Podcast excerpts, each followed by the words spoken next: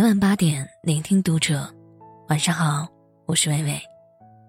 今晚要和你分享的文章名字叫做《你控制不了情绪，怎么过好这一生》。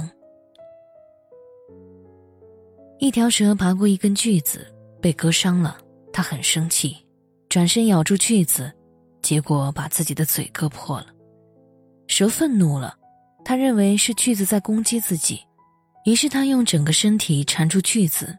用尽全身力气，想令其窒息，最后他被锯子锯死了。到死蛇都不知道，害死他的不是锯子，而是自己的坏情绪。你控制不了情绪，它就会吞噬你。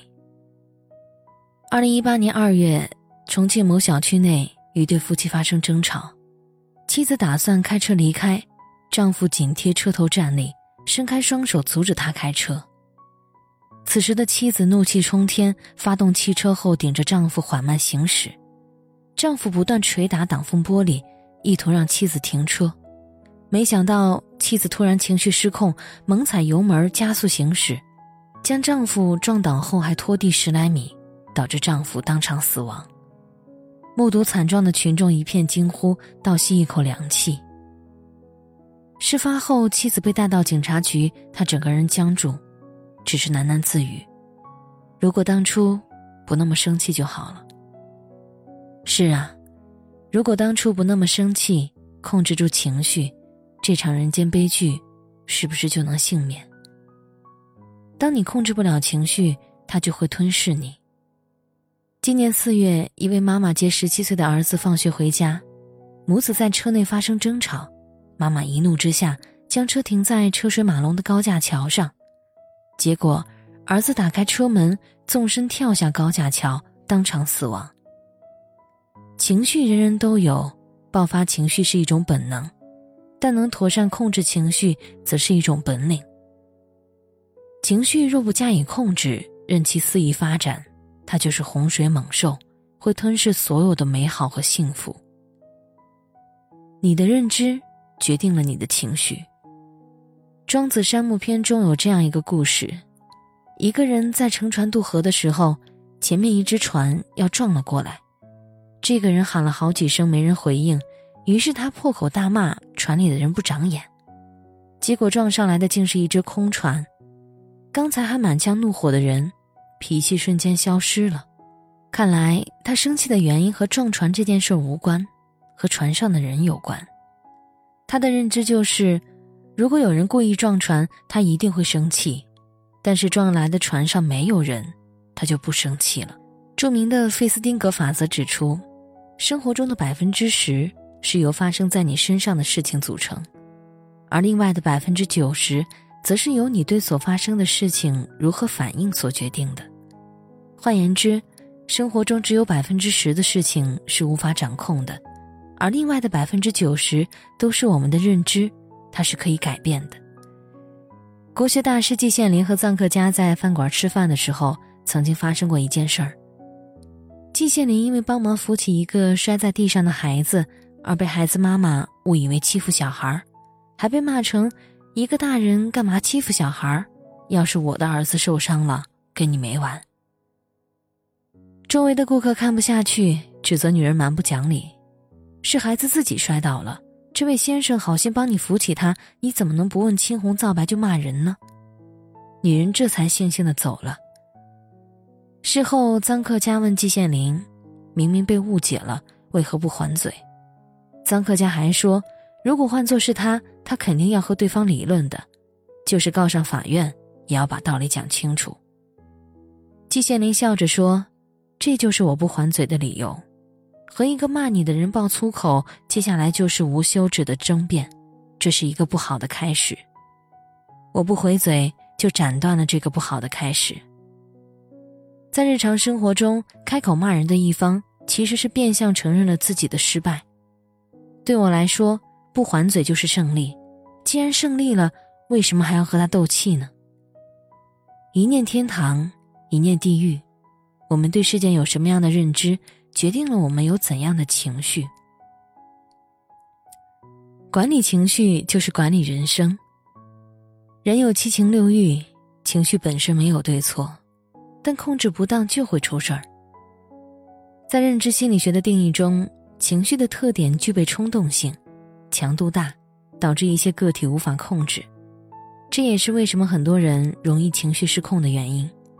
我们所说的管理情绪，不是压制情绪，过度压抑反而会导致健康隐患，比如胃肠问题、内分泌失调等等。管理情绪，首先改变认知和思维方式。美国心理学家爱丽丝在她的情绪 A B C 理论当中就提出了认知决定情绪的概念。他认为，一个人对激发事件的认知和评价，才决定了他的情绪和行为。已故建筑大师贝聿铭是一个很懂得管理情绪的人，他曾经被法国总统钦定为卢浮宫重建项目的设计师，几乎所有法国人都反对这个决定，于是他们用各自的方式阻挠贝聿铭。设计院的委员对贝聿铭的设计稿冷嘲热讽：“这是什么破玩意儿？”他走在街上，一个巴黎女人故意对他吐痰羞辱他，贝聿铭只是一笑了之。他没有因为别人的无理言行大发脾气，影响自己的心境；他也没有因为这些负面事件放弃自己的设计信念。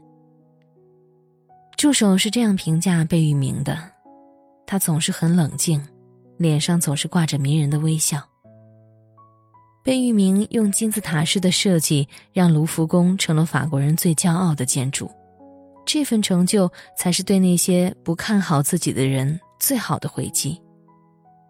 改变对事件的认知，调整心态，乐观面对，不被外界影响，做好自己的事儿，这便是管理情绪的意义。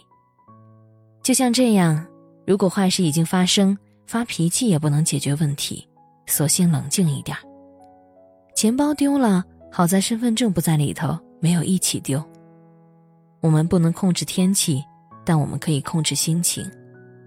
你看，改变思维方式就能做情绪的主人，而不是被他奴役。我们还可以用以下几个方法来管理自己的负面情绪：一、冷静十二秒，准确认识情绪。有研究表明，当情绪比如愤怒出现的时候。所持续的时间不超过十二秒。如果我们能在十二秒之内保持冷静，准确判断自己处于哪种情绪当中，就能有效的缓解它。比如丈夫晚归，妻子很生气，要开口责怪丈夫。此时妻子最好沉默十二秒，在心底问自己：到底气什么？是丈夫回家太晚的事件本身，还是因为太晚回家没有时间陪自己，让自己感情很失落？搞清楚情绪的根源，才能在开口沟通的时候直击要点。第二，权衡利弊，理智决策。虽然负面情绪来势汹汹，但在发作之前，我们还是要权衡利弊。是不是忍耐一下，事情就能改变？还是发火后自己心里会舒服一点？从长远看，哪个选择更有利？有时我们会因为急于缓解某种负面情绪而匆忙的做出一些对自己不利的选择，结果被负面情绪带入了深渊。第三，及时疏导排遣负面情绪。